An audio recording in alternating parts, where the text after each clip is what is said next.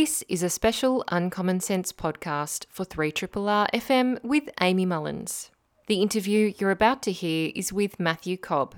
Matthew is an evolutionary neurobiologist and a historian. He's also a professor of zoology at the University of Manchester in the UK. Matthew joined me for an in depth conversation about his book, The Idea of the Brain A History. And you are tuned in to Uncommon Sense on 3 Triple R FM with me, Amy Mullins. And I'm delighted now to welcome onto the show Matthew Cobb. He is a professor of zoology at the University of Manchester. He is an evolutionary neurobiologist and uh, he's also a historian as well. He's the author of a new book called The Idea of the Brain A History, which is out in the UK through Profile Books.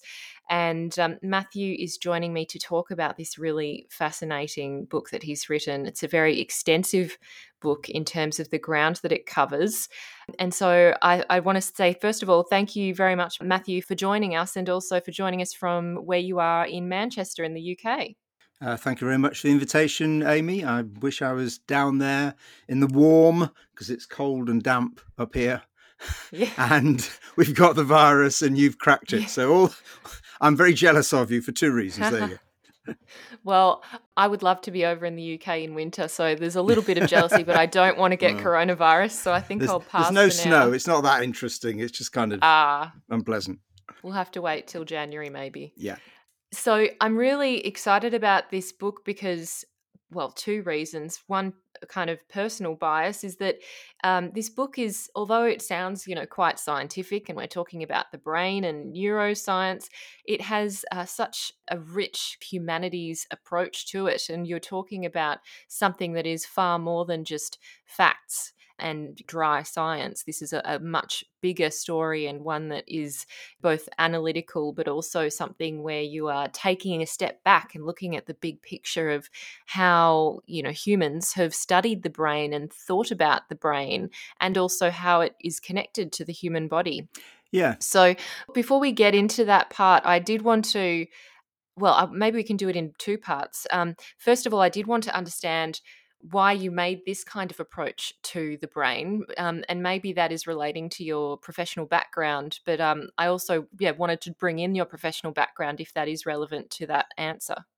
Well, I think you know you you, you only really understand things if you understand how they came to be, uh, and that's as true for an organism, for a species, as it is for an idea or uh, you know anything to do with human society. You need to understand the origins uh, and the course of development of anything, and I think that's equally true of science and of its understanding of all sorts of phenomena, because the thing about science, I mean, I am a scientist, I'm trained as a scientist. I'm also very interested in history and done lots of work in that field. But the thing about science is that it simultaneously has two things about it. On the one hand, it's very, very confident that what it knows is true. And so scientists will defend the facts.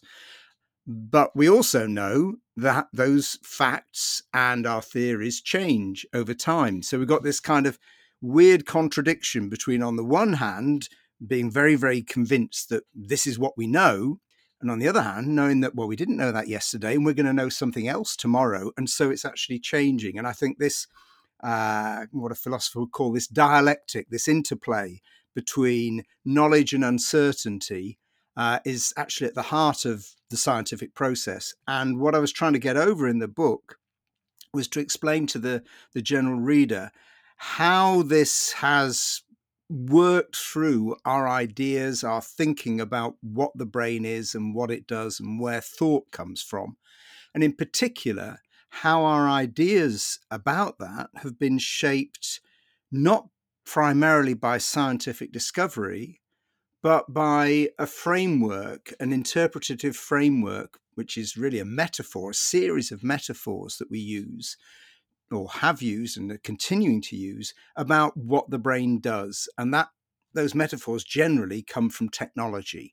So, you know, the most modern one that we use is the brain is brain is a computer or is like a computer. And I wanted to explore how that had changed over time, where these ideas came from, and what were the the thing about metaphors is that they kind of shape your thinking. And so they're very, very powerful and they enable you to explore ideas and concepts and even to think of experiments.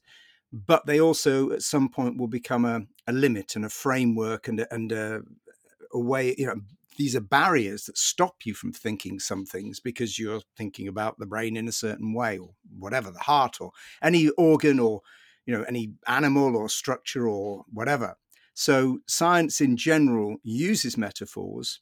And I think, and this is something that philosophers and historians of science have been very interested in. And I wanted to kind of bring this idea uh, to the heart of modern debates about the brain. But to do that, I needed to put it all in context, in historical context. Absolutely. And um, it's so true that uh, not only scientists using metaphors, but indeed doctors as well, given they're practitioners of science, they seem to use metaphors a lot to explain different things to patients, which it'd be great to explore the computer metaphor in more depth a little bit later on. But I did want to bring you to the early part of your book first to talk about the introduction, but also the prehistory. You say in chapter one that you're really looking at um, not only prehistory but all the way up until the 17th century, which is quite a span of time. And one of the, well, it seems like the main concept when we were talking about how people were conceiving of the way that thoughts can arise and how a body might work was to focus a great deal of attention on the heart. So I did want to ask about how it was that people started to make a connection between the human heart and human thought and emotion and of course the other kind of physiological elements that come along with that that humans would experience. Well if you think about it the most obvious place that you'd want if you were going to locate thought feelings emotion anywhere you wouldn't put it in your head. and that's, you know, the idea that the head and the brain has anything to do with uh, thought and perception and all the rest of it is a very, very recent idea, as far as I've been able to tell in the history of humanity. So we, have got a problem in trying to reach back deep into the, the past because primarily we have to rely on written records. And if you look at the oldest writings that have survived, uh, the stories, the Epic of Gilgamesh, or the uh, early early part of the the Old Testament, for example, all they refer to is the heart, or occasionally the liver or other organs. The brain doesn't appear anywhere in those uh, early writings. Emotion, feelings are situated in the heart. And the reason for this, I think, is relatively straightforward because that's what it feels like. Mm. I mean, if you're excited, you don't feel it in your head you feel it in your body in various bits of your body. If you're frightened you know your guts will start churning you might you know and you'll start sweating and it, it, it's a corporeal a bodily experience. It's not a cerebral one it's not floating around in your head. And uh, indeed in, in the 19th century many anthropologists went and talked to indigenous peoples in the americas and discussed with them their worldview and so on. And they all, up and down the Americas, North and South America, reported that the indigenous peoples thought in different ways, but they all thought that the heart was the center of spirit, of feeling, and emotion. And I tried to kind of trace this through various parts of the world because I'm very aware that the story of science is basically the story of, you know, the the West. It's the story of Europe and America primarily. So I knew where I was going to end up focusing on scientific discoveries, and I wanted to understand what what globally we could get from old ideas. And equally in China, uh, they were not interested in the brain at all until about the 17th century. This wasn't seen as being the center of, of, of thought. And then it struck me that, in fact, uh, I, I didn't know anything about Australia, about what the uh, Aboriginal and Torres Strait Island peoples would have thought about where their ideas, where their emotions lay. And I found it incredibly hard to actually find out. I got out a big book of Aboriginal culture, an encyclopedia, a big two volume book of that, and went through that. And the brain was barely mentioned in there and only in kind of technical terms. And in terms of culture, uh, it just was completely absent. Eventually, I managed to uh, have a an email conversation with a uh, an Australian scholar of uh, Aboriginal culture, and she said to me, "Well, if you asked a, a question, you said of an Aboriginal person, well, what, where is your thought? Where's your thought in your body? Where's it coming from? That question wouldn't mean anything. It, they wouldn't probably wouldn't say it's in the heart because the ideas of land, place, and spirit and body are all intertwined in Aboriginal culture in a way that isn't the case uh, in other parts of the world where you would locate definitely, well, my emotions are in my heart, for example. Mm. So I thought that was very interesting, but I've been unable to pursue it any further. But in general, very few people, as far as I can see, around the world until the ancient Greeks ever thought that the brain and the head had anything to do with anything because that's not how it feels. That's not what our everyday experience tells us. Our everyday experience tells us that it's part of bits of your body that are doing the feeling and the emoting. It's not your head. Yes, uh, I mean to me it makes a lot of sense because even your heart rate drastically changes depending on your emotions or you know your response to a certain environmental situation or your own thoughts in fact. So yeah, it does make a, a huge amount of sense from that experiential point of view. I want to ask about the the moment in the 5th century when there was the first recorded challenge to that global heart-centered view and um, obviously, it occurred in ancient Greece, which is really fascinating. And there were uh, numerous philosophers and thinkers who were engaged in thinking about thoughts, and obviously for clear reasons. But what was that first challenge and what did that spark off in ancient Greece? Because I'm aware that it did kind of spark a, a, bit of a debate, and Aristotle decided to put his head in there too. Well, yeah, people started to there, there are a series of, of, of, events happened around and when you say the fifth century it's fifth century before the common era so you know 400 500 400 bce mm. um, so two and a half thousand years ago. This is the first recorded instance we have of somebody or people thinking well maybe it's not the heart that's the center of things.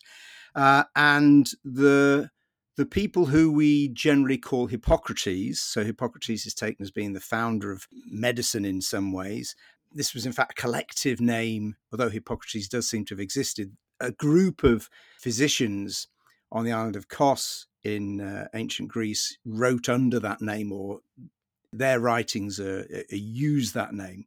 And they suggested that epilepsy was a disease of the brain. Now, why they thought that isn't very clear, but that that was their that was their suggestion, and a number of people were then began to look at the fairly obvious point about well, where are all the sense organs?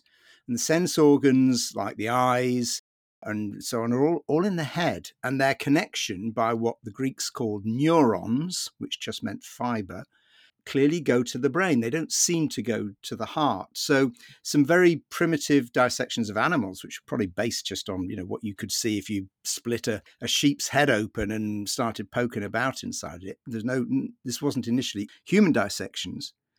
People began to think, well, maybe it's the the head is actually playing a role, and in particular, this very complicated, squishy thing that's in the top, which is the brain. Now, as you say, Aristotle uh, poo pooed this. Aristotle was a very significant figure, and he said, You must be joking. Uh, the brain, its sole function is to cool things. And the reason he argued that this was that, exactly as you said, that the heart changes, uh, it moves, it changes its speed. Motion was seen as being one of the essential characteristics of matter and of life in particular and the brain didn't seem to do anything. It just sits there and is, as I say, it's kind of squishy and it's very convoluted and complicated, but it didn't seem to be doing anything when anything was going on, whereas your heart is clearly responding in all sorts of ways. And that argument basically couldn't be resolved, even when uh, a couple of centuries later in Egypt, physicians started to actually carry out dissections of human bodies and to look at the human brain, and this confirmed what people had seen in the animals that is that all your these fibers these neurons go from your eyeball for example they go to your, your brain they don't go down to your heart. But that didn't actually resolve the issue because there's no this doesn't prove anything. It's simply saying well there's one kind of system this connection up in your head but on the other hand your heart's doing all this stuff so aristotle's ideas continued to be extremely dominant uh, and of course, for most ordinary people around the world who weren't party to all this uh, complicated philosophizing, most ordinary people carried on thinking, well, yeah, it's my heart. And the only attempt to resolve this experimentally came in the first century, in which uh, Galen, who was the founder of what passed for medicine in the West for about two millennia, incredibly important thinker as well as being uh, the founder of medicine he he actually did a, a, rather gruesome experiment which i'm not going to describe in any detail but what he was able to show was that if you stop the heart from beating an animal would carry on making noises. Whereas if you pushed on its brain it would go unconscious. So he showed experimentally that the brain was fundamental to producing the the voice as he called it to making a noise. And that was clearly a pretty significant thing. It showed that you could your heart could stop but you carried on functioning. But despite this fairly clear experimental evidence which was very well known for the next 1500 years the argument carried on because there wasn't anything decisive to actually show how on earth the brain was doing what it was doing and the resolution of this issue at least for intellectuals in, in the West, actually took millennia. It was only in the late 6th, 17th century that people really became convinced that it was the brain that was what was produced in some mysterious way that you couldn't define was producing thought and was responsible for our, our feelings. I think the main thing to get over is that there there was no brain centric moment. There wasn't, you know, no apple fell from a tree and somebody said, Oh, it's obviously the brain. Look, here's a bit of evidence. Instead, there's this slow accumulation of increasingly detailed anatomical stuff from the 15th century onwards, where people said, Well, you know, that the heart is this muscle with a load of nerves around it, whereas the brain is got all the connections from all the sensory organs and it is unbelievably complicated. And then at the beginning of the 17th century, uh, it was shown by William Harvey that the heart basically is a pump, which is it's kind of weird pump, but it's a pump. It's just there to pump your, your blood around. It's not doing anything else apart from that. Whereas the brain, with all these connections, that it it seemed clearer, more likely that the brain was doing this mysterious thing of producing mind uh, than the heart, which, like I say, was just this squishy muscle that did this rhythmic pulsing business. And we, we can actually see this argument in Shakespeare. So you got to remember Shakespeare's plays were very much done for the general public. And in one of the, the, the songs in uh, Twelfth Night, then one of the, the singers says, Tell me where is fancy bred, in the heart or in the head? So fancy being ideas. Mm. Uh, and this would have been, you know, the, the this would have been recognised by the, what they call the groundlings, who in Shakespeare's day in the Globe, you know, you'd have all the the ordinary people would be standing up watching the the play, and this song would have been understood by them. They would have got, well, you know, these clever people still don't know where ideas come from. Are they coming from the heart or are they coming from the brain? Uh, but by the end of the 17th century, it was pretty much resolved for Western thinkers at least, that it was the brain. But this was more a matter of exclusion. Well, the heart's just a muscle and the brain's really complicated and has got all these connections. Therefore, it must be the, the brain that's actually doing this. But, you know, this is an incredibly slow process. And for most people, still, the heart was the, the, the key thing. And we can see this in our language. You can see this in English. You wear your heart on your sleeve. My heart was in my mouth. I was downhearted all these phrases, and they're the same in every language, has them. If you put brain in there, it just sounds stupid. Yeah. So we've still got these linguistic fossils that are telling us the old ways of thinking, and not just that they're old ways, but that they have a reality for us today because that's our actual experience is not of the brain as being this little computer sitting in your head.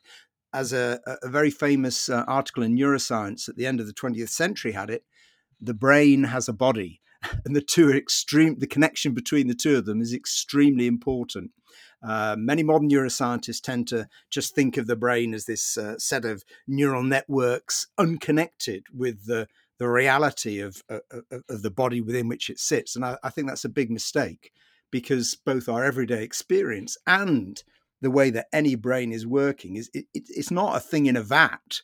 It's actually interacting continually with the outside world. And one of its main functions is to make the body of whatever organism, whether it's a, a fly or a human, is to make the body do things, is to respond to that world the interior and exterior world and to make things happen in those worlds by acting upon them, by eating or whatever.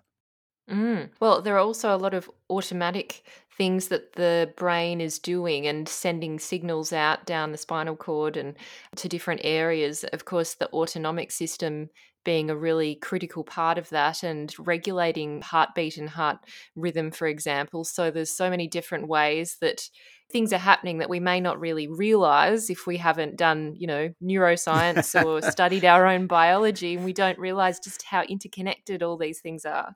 Yeah, indeed, and uh, many of the the basic processes. And this is how people with brain damage can can stay alive in uh, deep comas because their body's going to carry on doing the basic functions uh, without them being aware of it. And this, I mean, you just think what happens that mysterious thing when you go to sleep. Uh, mm. I mean, sleep remains, there's not much about it in the book, sadly, uh, but it remains an absolutely mysterious, but clearly fundamental thing. So your consciousness, uh, your awareness goes away. You may have a dream which is in itself extremely weird. Um, and then you wake up and your consciousness comes back. And in between time, your body's been doing all sorts of stuff without you being aware of it in the slightest. Mm. It's very, very odd. The same thing happens eh, if you have an anesthetic, you have a general anesthetic.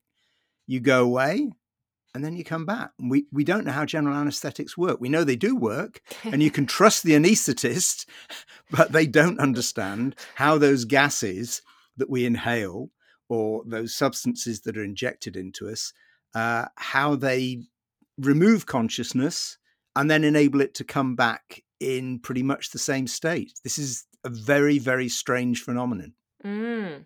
It's disturbing, really, to think that we don't actually know. But the well, it, it, it, it's worrying, but it's worrying. But people shouldn't worry. I mean, it's it's odd. I think just say it's odd. Uh, well, the, the reason... it makes you step outside yourself, I feel, and to go, oh, hang on a second. There are things we don't know that we're just doing because we know that, you know, they work and they're fulfilling its intended function. Yeah, absolutely. I mean, there's a there is a, a machine-like quality to parts of uh, human physiology that means that there are these processes that are, are trying to maintain stability inside your body, whether it's your oxygen levels or whatever. People who have sleep apnea, for example, will wake up all of a sudden. They'll be in a deep sleep and then they'll suddenly wake up because their carbon dioxide levels in their blood have increased. So there are there are kind of cellular switches uh, in your brain which will immediately return you to consciousness. So whatever consciousness is, your brain is able, your body is able to ignite it, I suppose is the best way, by that level of carbon dioxide. And it will make you wake up. That's why people sleep apnea wake up with a start because they need to get more oxygen uh, into their into their bloodstream. And this is a very, very basal uh, phenomenon in the brain, but it's absolutely fundamental. And there are clues there, I think, uh, to eventually beginning to get to the nature of consciousness because there are these these very simple processes, basic physiological processes that are to do with uh, that, have access. They they can get hold of our consciousness and say, you know, shake it and say, "Hey, wake up! You've got you you're going to die. you, hmm. you, need to get more oxygen inside. You need to sit up." Um, and that's kind of instantaneous. And again, it's very very strange. Yes, it is. It is very strange.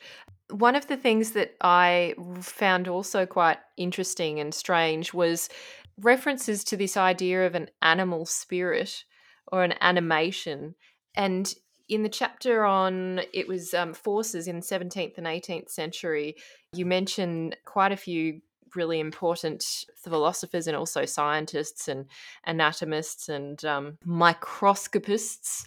Um, and one of them, obviously, is someone we should all potentially know, which is Rene Descartes, who is a great French thinker. And I honestly wasn't aware that he had um, actually made dissections of the brain in the 1620s and 30s. I thought he was only um, engaging in the philosophizing of a philosopher without actually practicing. So, um, could you talk about some of these really vital thinkers in the 17th centuries and how they were making gains around, you know, nerves, for example, and what they were doing that was progressing things? Yeah, so Descartes, as you say, was a, very important uh, French philosopher, and he's the man who uh, is responsible for uh, reducing his knowledge to the most basic thing that we can possibly know, which is that we are, and we are because we think. So he says, cogito ergo sum. The only thing he can be absolutely confident of is that he exists because he's mm. thinking and then he develops the rest of his philosophical ideas on the basis of that. But as you've indicated, he wasn't just a philosopher. Uh, he was also doing some dissections of human bodies in the early uh, 17th century. And this led him to develop theories about perception and, above all, about how the spirit, what he called the spirit, so that would, I guess, the soul is the simplest way of thinking about this, where the soul interacted with the body because the body's one thing and it's this physical structure and we've got what he called the animal spirits and animal comes from animated. It's nothing to do with with being having you know base ideas animalistic or mm-hmm. lizard brain or any of that nonsense. It's none of that. It's the animal spirits were the things that enabled you to move. And then there was the soul which Descartes, as a good Christian, was uh, believed in profoundly. And what he suggested was that there was a structure that he'd observed in his dissections of the human brain called the pineal gland, which is right deep in the center of the brain at the bottom, which he said, well, that's where the soul interacts with the body. And that's how this immaterial substance Yes, that doesn't mean anything, but that was the phrase he used. So it's hmm. it's an immaterial matter. Uh, the soul interacts with the uh, the rest of the body. Now, uh, unfortunately for Descartes, as soon as his work was uh, published after his death in uh, 1660, researchers immediately said, Well, wait a minute, I've been dissecting cows for years and I've seen this pineal gland. So, do they have souls as well? Uh, so, Descartes' claim for unique, this unique structure in humans was fairly quickly dissipated. But I think more significantly than that um, was his idea about how the animal spirits worked, how nerves worked, how movement took place. Because he was in the in 1630s he was in some gardens public gardens in paris and they had these rather amazing animatronic uh, statues.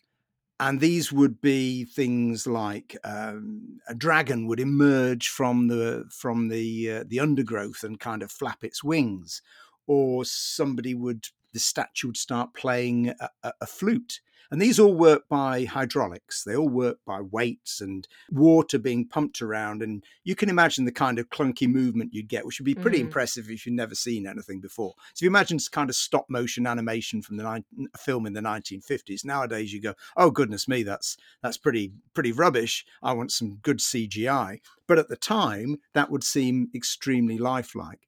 And that's exactly what Descartes thought. He looked at this stuff and knew it wasn't alive, but it looked pretty lifelike. And so he thought, well, maybe that's how the nervous system works. Maybe that's how nerves work. There is actually a fluid in there that is going down from the brain to the sensory organs and coming back. And this kind of toing and froing actually explains movement. And he has this uh, picture of this giant, kind of giant man baby burning his foot on uh, a fire and because you you get what we would now call a reflex response. Clearly if you hurt yourself then you're going to move your hand away. And so he imagined that this would work along the lines of the animatronic uh, hydraulic statues that he'd seen. But again uh, that was his idea, very good idea, but it's relatively it was relatively easy to to test that hypothesis by, say, getting a, a frog nerve, um, getting a frog, you kill the frog, you dissect it, you get dissect out the nerve, but if you chop that nerve, you don't get like, you know, a spurt of high pressure fluid coming out. There's there's nothing in there. There is no fluid in there. And people, uh, microscopists and uh, anatomists were very soon able to show that that's not how nerves worked at all. There wasn't a high pressure inside them. So his hydraulic theory was very was absolutely cutting edge because that was the the best technology of the time. If you mm. think of the if you think of the early 17th century, they had very primitive clocks. They didn't yet have tiny little uh, pocket watches or anything like that. So you'd have big ticking clocks. So you could have clockwork. And for example, that was one of the metaphors that was used to explain the way that the stars seem to move. Uh, and you could actually construct little models, clockwork models of the way the universe worked. But clearly, humans and even animals weren't simply clockwork. They they're, they're much more irregular and less predictable than that. So a clockwork metaphor is fantastic for predicting where Venus is going to be in three weeks' time in the sky. Uh, it's not very good for knowing, you know, even which way a fly is going to move. It, it, it can't help you with that prediction. So hydraulic power which Descartes had seen in these statues, that was the kind of cutting edge technology of the time. And that's what he used as his, his metaphor. And that's the, the first time, really, that uh, this connection between science and technology was really kind of welded together in understanding the brain. Uh, and I think you know people might think, oh well, Descartes was a bit of a bit of a dafty. Um, and we really mustn't think mm. that because what's extraordinary is that these this technology was around in ancient Greece. So there were statues that moved. There would be powered by water or by wind. They had these uh, various you know, birds that would flap their wings. I mean, beautiful mechanical objects. But none of those smart Greek philosophers actually looked at them and thought, hmm, maybe that's how animals move. None of them used that idea to think through the connection between organic life and this simulacrum, this artificial, this mechanical version.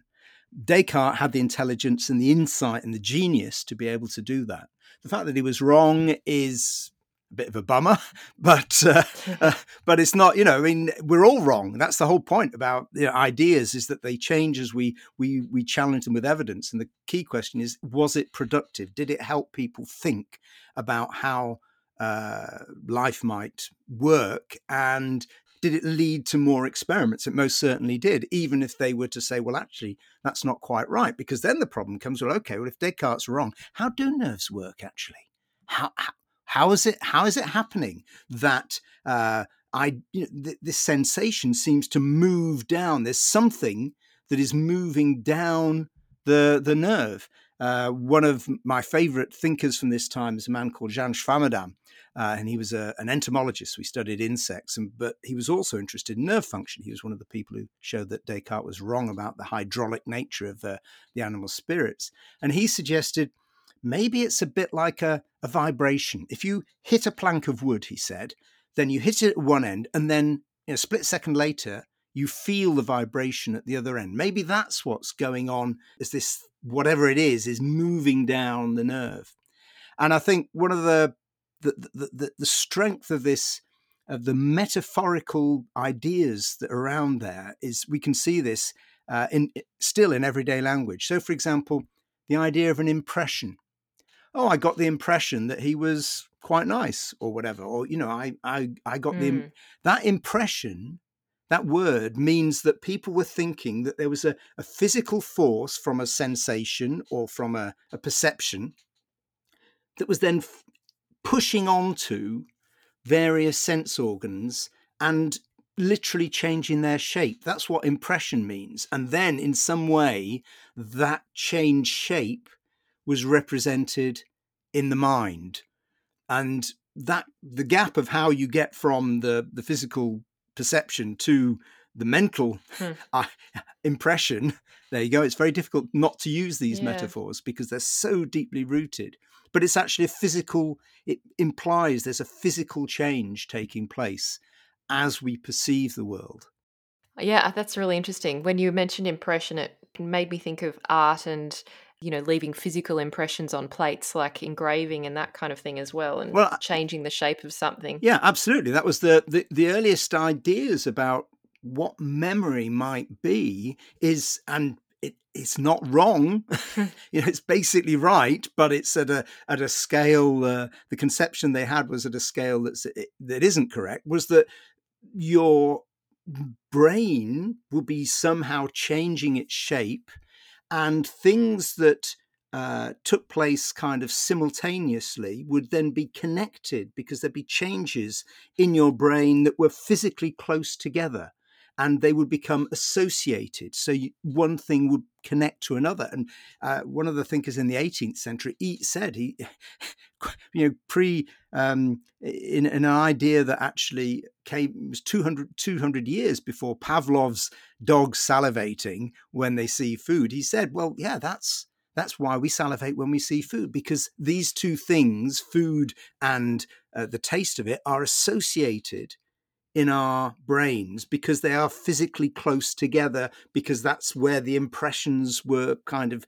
formed so we got people primarily philosophers just sitting about thinking about things very very hard and occasionally referring to uh, anatomical studies and they've actually got some of the basis of what we would now understand or rather we we still rely upon their insights that's the better way of thinking mm. about it mm. because one of the things I was very keen to do in the book is not to spend too much time, uh, you know, giving people marks for how right we would now perceive them, them, as doing. Because one of the mistakes that I think many scientists make in in studying the history of their science, which people do, of course, that scientists are very interested in the past because it shows how we got here, is that they see past ideas as a staging post to today. Whereas to understand why people believed what they believed, you need to see them as being incredibly modern.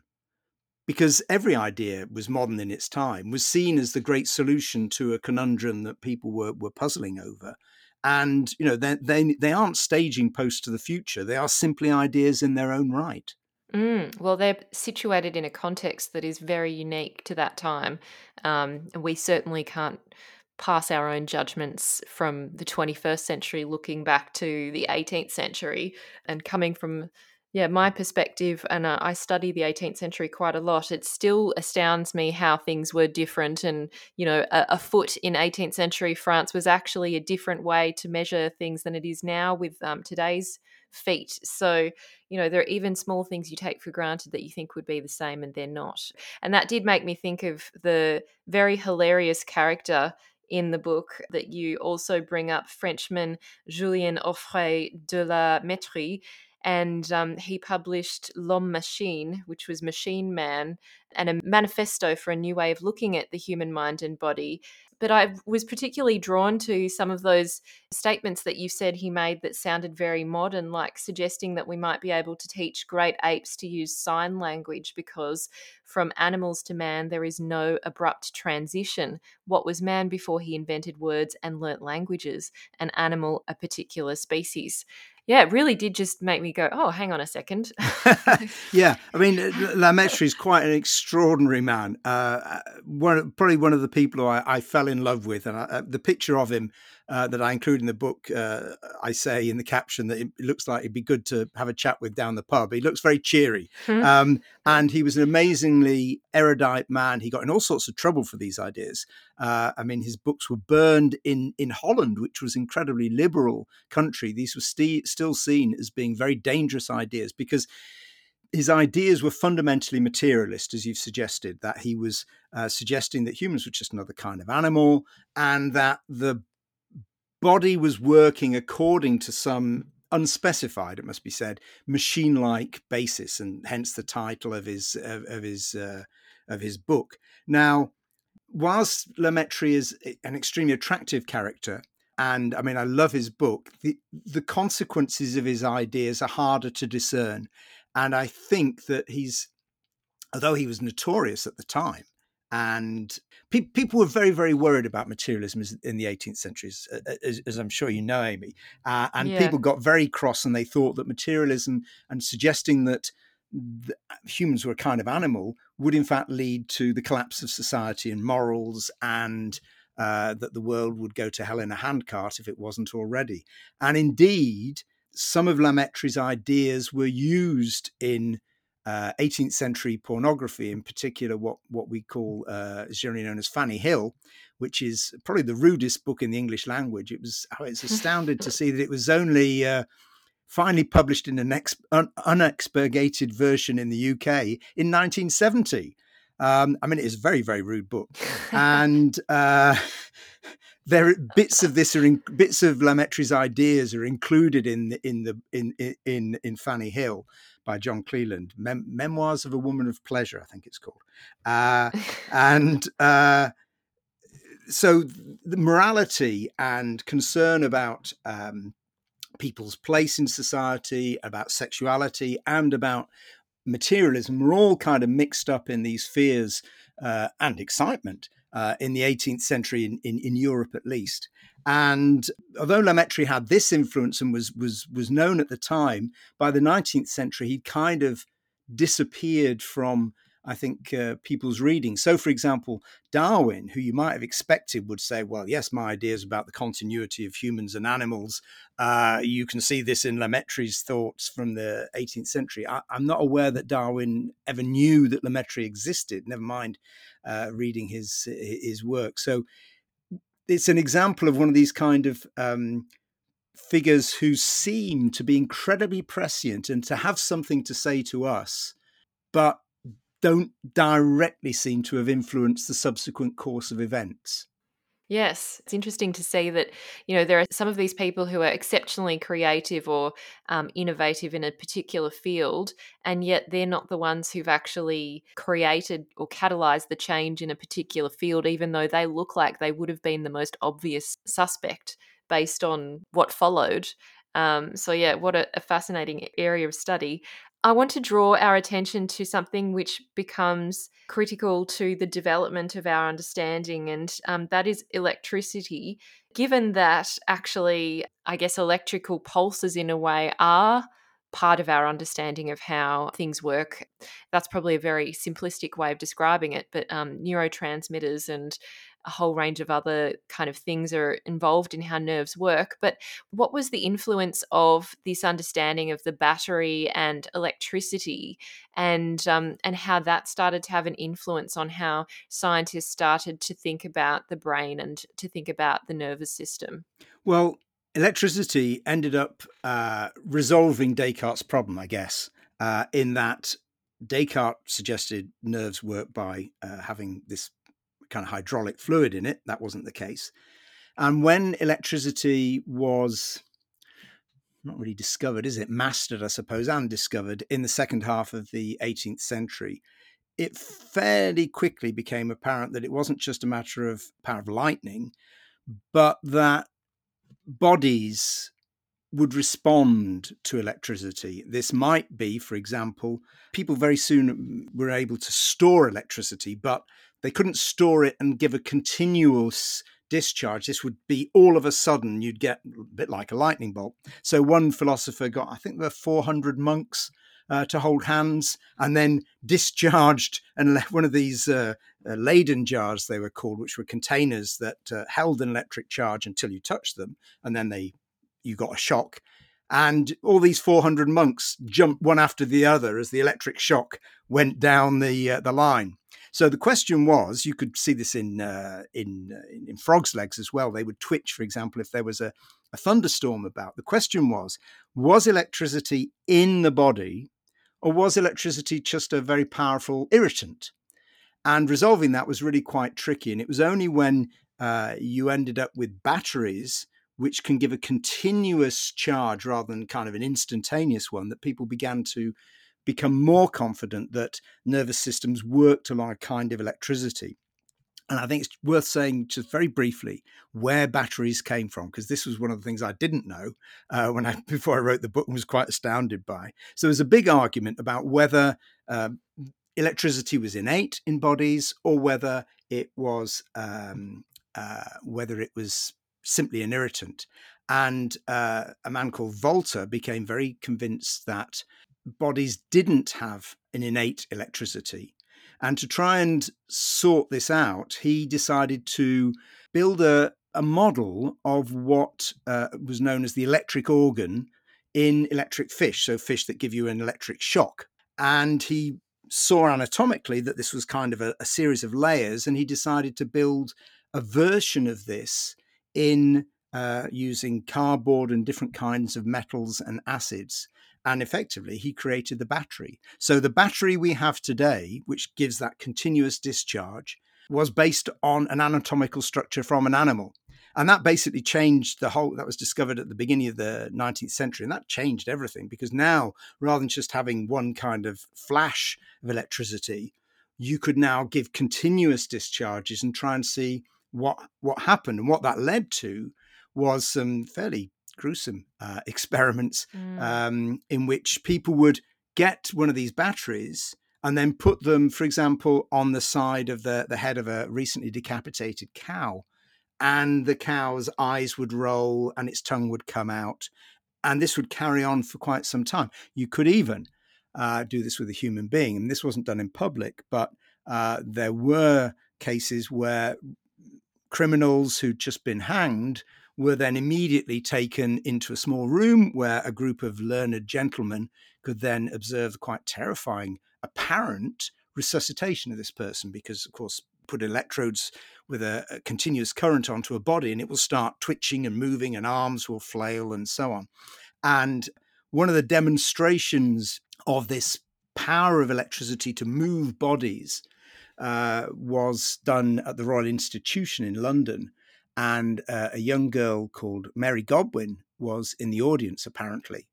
Uh, she later wrote a rather famous book uh, called Frankenstein, when under the name Mary, her married name Mary Shelley, mm. and it's almost certain that she was inspired uh, by this uh, early piece of kind of horror science fiction uh, by the things that she'd seen, these the, the ability of electricity to apparently resuscitate life, which she would only have seen in uh, with animals. But the, these were things that were shown. You know, you could go to the theatre and see one of these displays.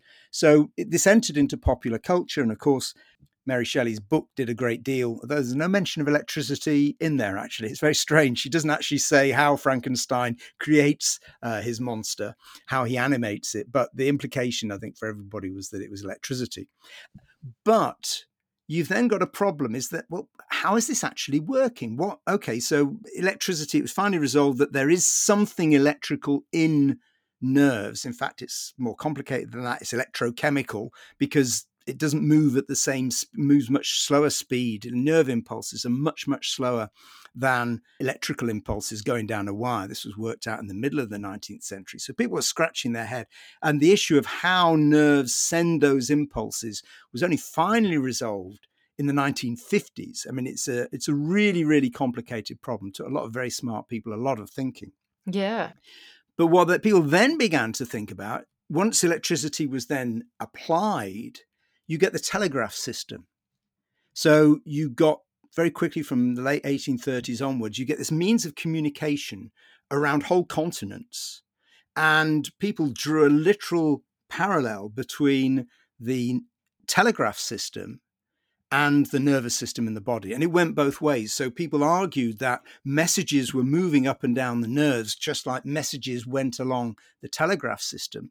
But they also said that the telegraph system in a country was effectively the nervous system of the of the body with information moving up and down and the brain which was generally the capital controlling the provinces which were the limbs of the this kind of representation uh, literally the body politic of a particular country. So we get this intertwining of metaphors in both science and politics of the telegraph and that lasts for about 30 or 40 years And then we get a new form of technology with the development of the telephone exchange, which, unlike the telegraph, which can only go from A to B, you send a telegram from you know your office, telegram office, and it goes to the the one in the the capital city. It doesn't go any further. It's a, a thick two fixed points.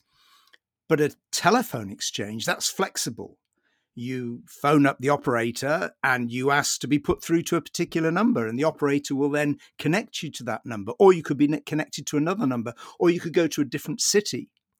And that's much more like what nervous systems seem to do because even the simplest organisms even insects aren't behaving in a kind of clockwork way, which is basically all that you've got with a, a, telegraph system.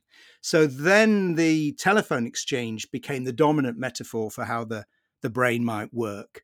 And um, amazingly, I saw this about two years ago in a leading neuroscience journal. In uh, some big cheese neuroscientist said, "Yeah, well, basically, the brain is like a telephone exchange." And I thought, "What? This is you know, 140 years old. This metaphor. It's not right, but I thought it was amazing that it was still oh. floating about in people's heads as a way of trying to explain flexible choices that you might make. That is very funny. Um, it's really interesting because it seems like there's a big leap, and there is a big leap really between that time that we're talking about and you know the mid 20th century and the kind of gains that we made up till that point. point, and then there seems to be another kind of leap or perhaps not even we've made much of a leap. That's the another part that I was interested in in your section about present understanding, and you were talking about a conference on neural circuits uh, in Washington D.C., and um, you were talking about the conceptual innovations that we had made in the last 30 years. And one of your colleagues said none. And you said Adam was wrong, but only because he did not go far enough.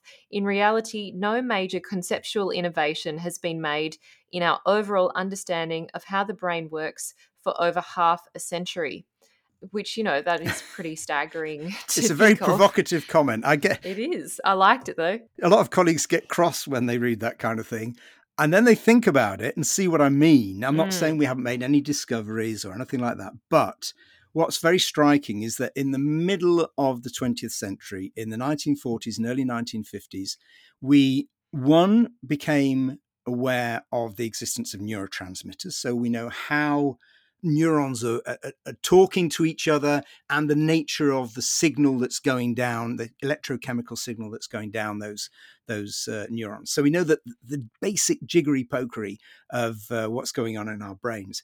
Above all, people began to conceptualize what was going on, that the brain was carrying out computations of some kind. And that's why the the, the, the brain computer metaphor kind of took hold because people thought, well, we're really carrying out some kind of computations, even at the most basal level of the nervous system. This might we might be able to represent this in terms of logic.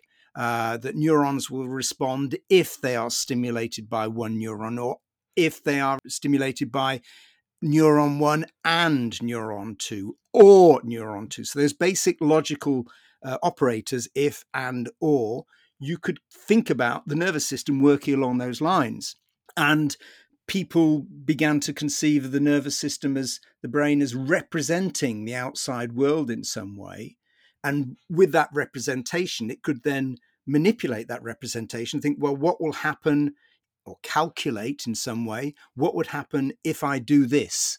If I you know move in this direction what will happen? If i pick that object up what will then be the consequence? So once you've got this idea of representation in some very poorly defined computational way then you can operate on that. You can do calculations about it or you can imagine that's what the brain's doing. And basically that's that's where we still are. Mm. what's fascinating is that although this suggests that the brain is a computer that's not how things began. What started, the, the original computers, uh, going back to the 19th century, uh, were mechanical.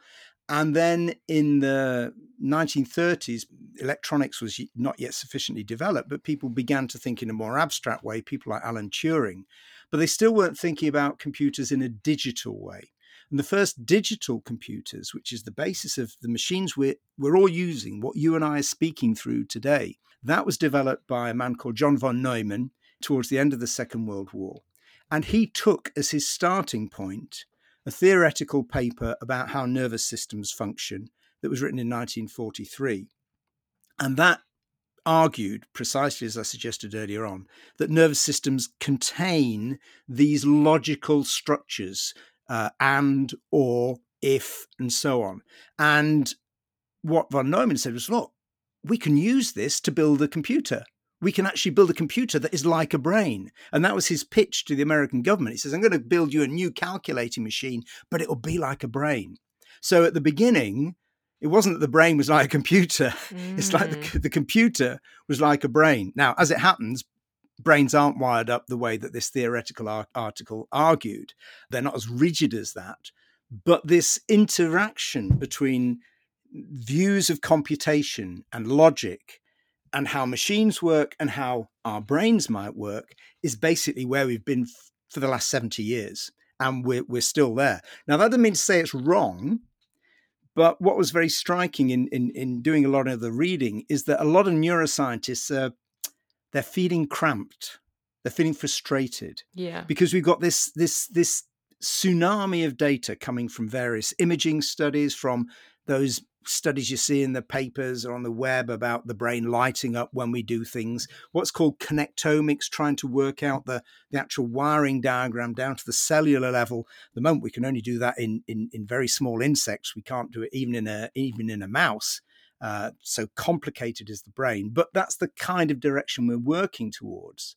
So we've got all these data, and yet the theoretical framework we're working on doesn't really fit that. So mm. there are a lot of think pieces in the neuroscience journals by leading neuroscientists going, well, we, we, need a new theory. We need a new way of trying to interpret all this information.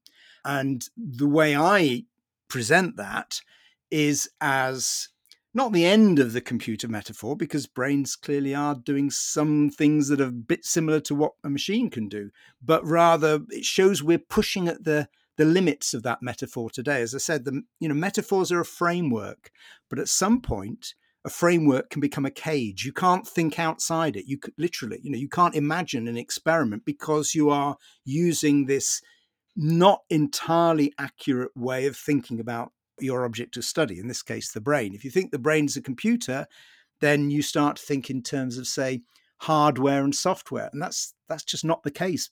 You know, the way our brain works the neurons are both the software and the hardware together. It's the same thing. And thinking about the brain in, in an overly computerly way will lead you into all sorts of dead ends, to be honest. Mm. And this is partly what I was trying to get over in the book was for the general reader. I mean, when I was writing it, my editor said at one point, he said, uh, so, so how does the brain work then? and I, I, I, replied, I haven't the faintest idea. He said, we can't say that. You can't. We can't have. We don't know as being the kind of punchline of the book. We're uh, not the only I said, well, that's the truth. well, you know, he, he, he said you've got to have a, an explanation. All the books about the brain have got an explanation. I said, well, yeah, that's the problem. Yeah, uh, they've all got the. You know, you, there are a million and one books that will tell you out there how the brain works, mm. and they're all mm. different. That can't be right.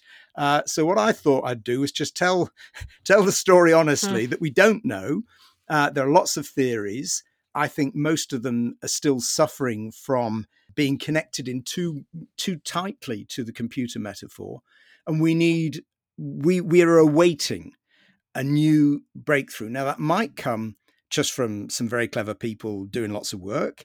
It might come from technology, and the the past suggests that a technological breakthrough or change would provide us with new ways of thinking about what we know. It's not going to change what we know, but it's going to change our interpretation. And above all, it will enable us to imagine new experiments and new ways of, uh, of thinking about things. Now, when I explain all this to, I mean, obviously philosophers and historians kind of roll their eyes and go, well, duh, that's kind of obvious, isn't it? Mm. Scientists are quite amazed by it. They get very excited because they don't think about things that way. And then, so then they say to me, well, so what is it? What's the next big thing? To which I'm afraid my answer is that I have no idea. And if I did, I'd be very, very rich. Uh, you know, I don't know what's coming, but it's, there's, there is going to be a change. We are going to alter. It might be in 10 years, it might not be for 100 uh, but we are going to change what we know because of the development of new metaphors, new ways of thinking about what we already know. And that highlights to me the vitality of the humanities and philosophy and history, like you've been utilizing in this book as well, to enable science to come up with better metaphors as well. Um, so you really just walked into my last question perfectly.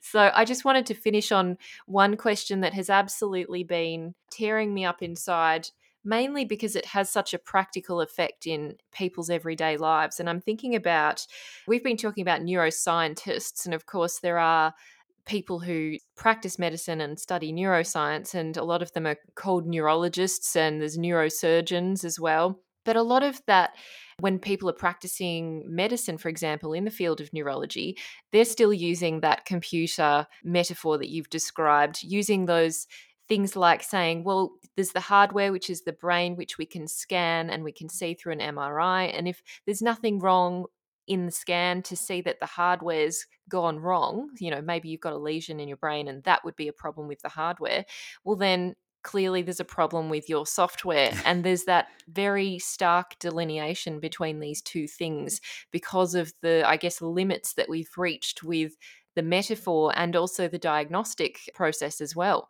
So I did want to ask about how using this metaphor for the computer can not just have limits in the study of science in that theoretical realm, but how it might have limits in our practical everyday lives and how it may actually mean that we're not like clearly we don't understand so many different neurological conditions um, that you reference throughout the book as well. And so you know neurologists are already dealing with i guess a, a, lack of information and a lack of understanding. But how do we make sure that these metaphors don't also impact upon the kind of life of everyday people who might suffer from deficiencies in their brain or changes in their spinal cord yeah, it's uh, it, it's a real problem because I think you, you put your finger on it. It's about the the diagnostics and the the resolution of our understanding. So if somebody, uh, you know, if your physician says, well, you know, we put you through the scan and we can't see anything wrong with your brain, so uh, I'm going to prescribe some uh, cognitive behavioral therapy for your problem, whatever. That's telling us that the scan is of such a degree of crudeness that we can't see anything big and unpleasant. There's no horrible lesion or cancer or anything like that, and that's that's good news. But clearly, your your mind is ultimately a physical thing. It is in ways nobody knows, and I have not the foggiest uh, how it works. But it is simply the consequence of the activity of your neurons in some way, the activity of the neurons in your brain produces consciousness and therefore perceptions, ideas, fears, and all the rest of it. We can sometimes fix that or try and resolve it. Uh, for example, one of the best drugs that we've had uh, to deal with certain forms of mental illness uh, is a common salt, lithium and that will resolve or help people reduce certain symptoms for as long as they take it. It doesn't lead to a permanent change, it's not a cure, but it, can be a treatment.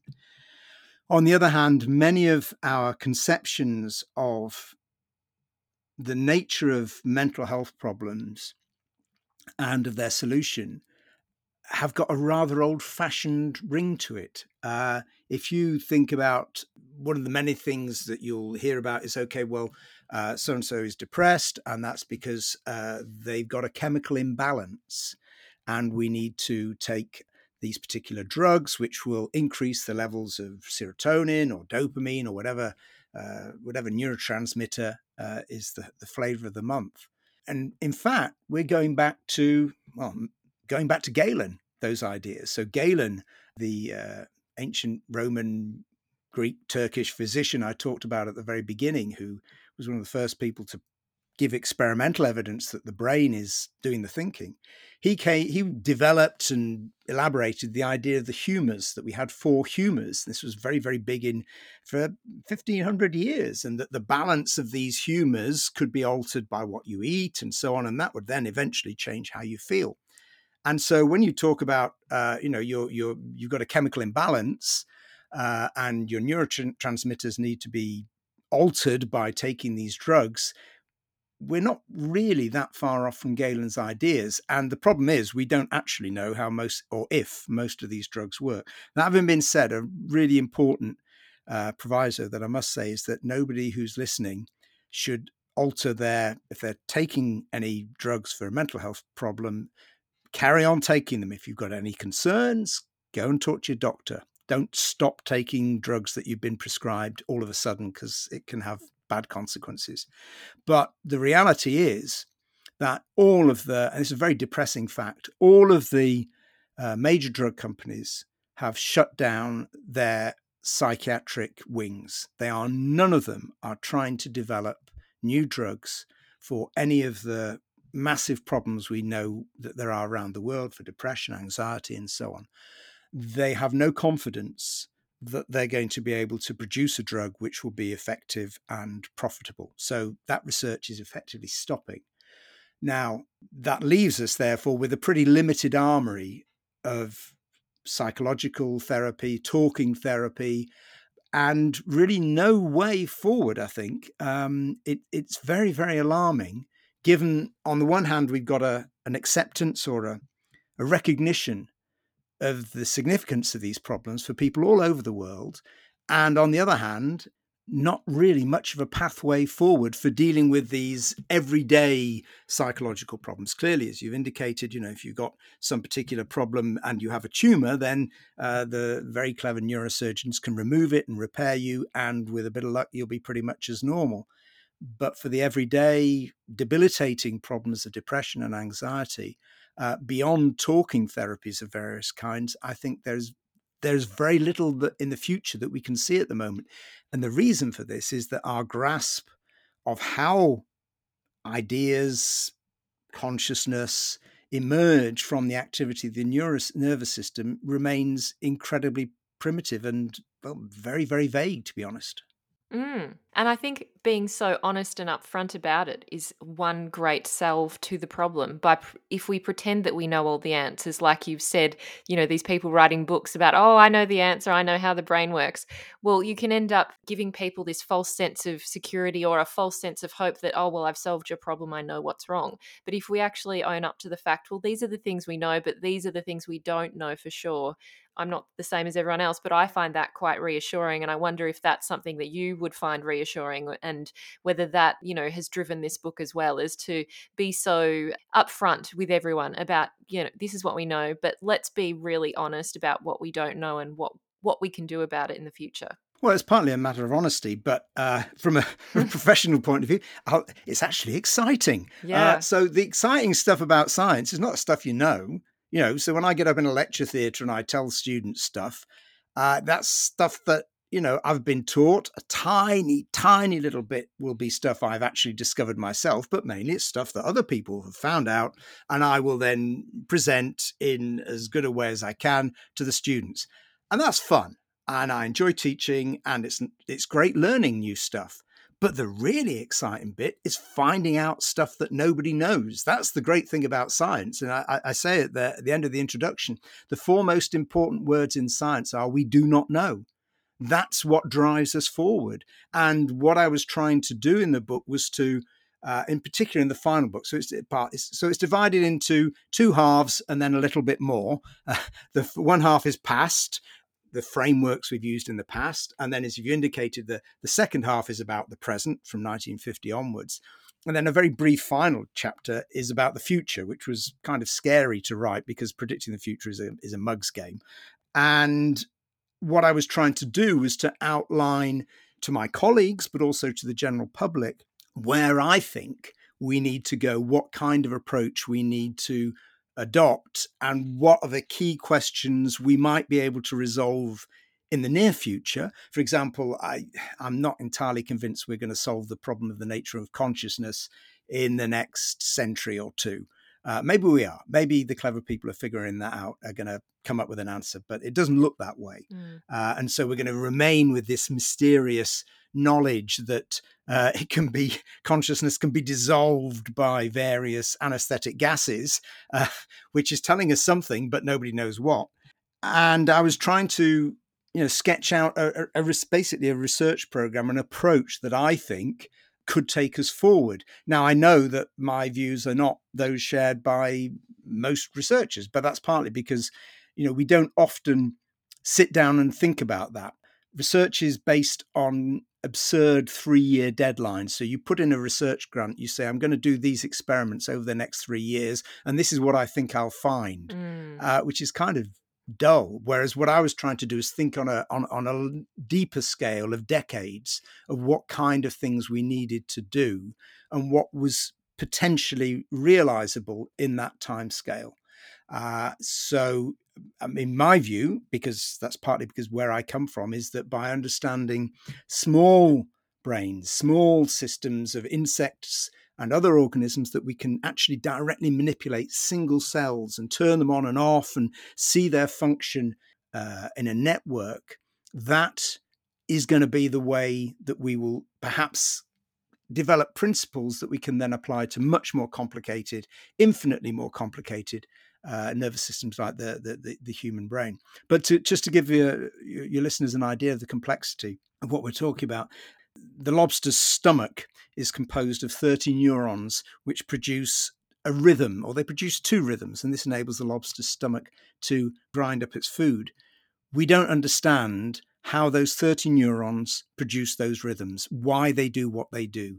Uh, we can model them in a computer. We know everything about those neurons. And yet, a simple thing like a rhythm, an emergent property out of the, these neurons, we don't understand how that works. And that, I think, is the, the real challenge that our inability to understand very simple systems, which I suspect aren't that far off from being like a little robot, like the lobster stomach or a maggot, which I've spent most of my career studying. The fact that we are decades away from understanding that shows quite how challenging it will be to really understand the human brain.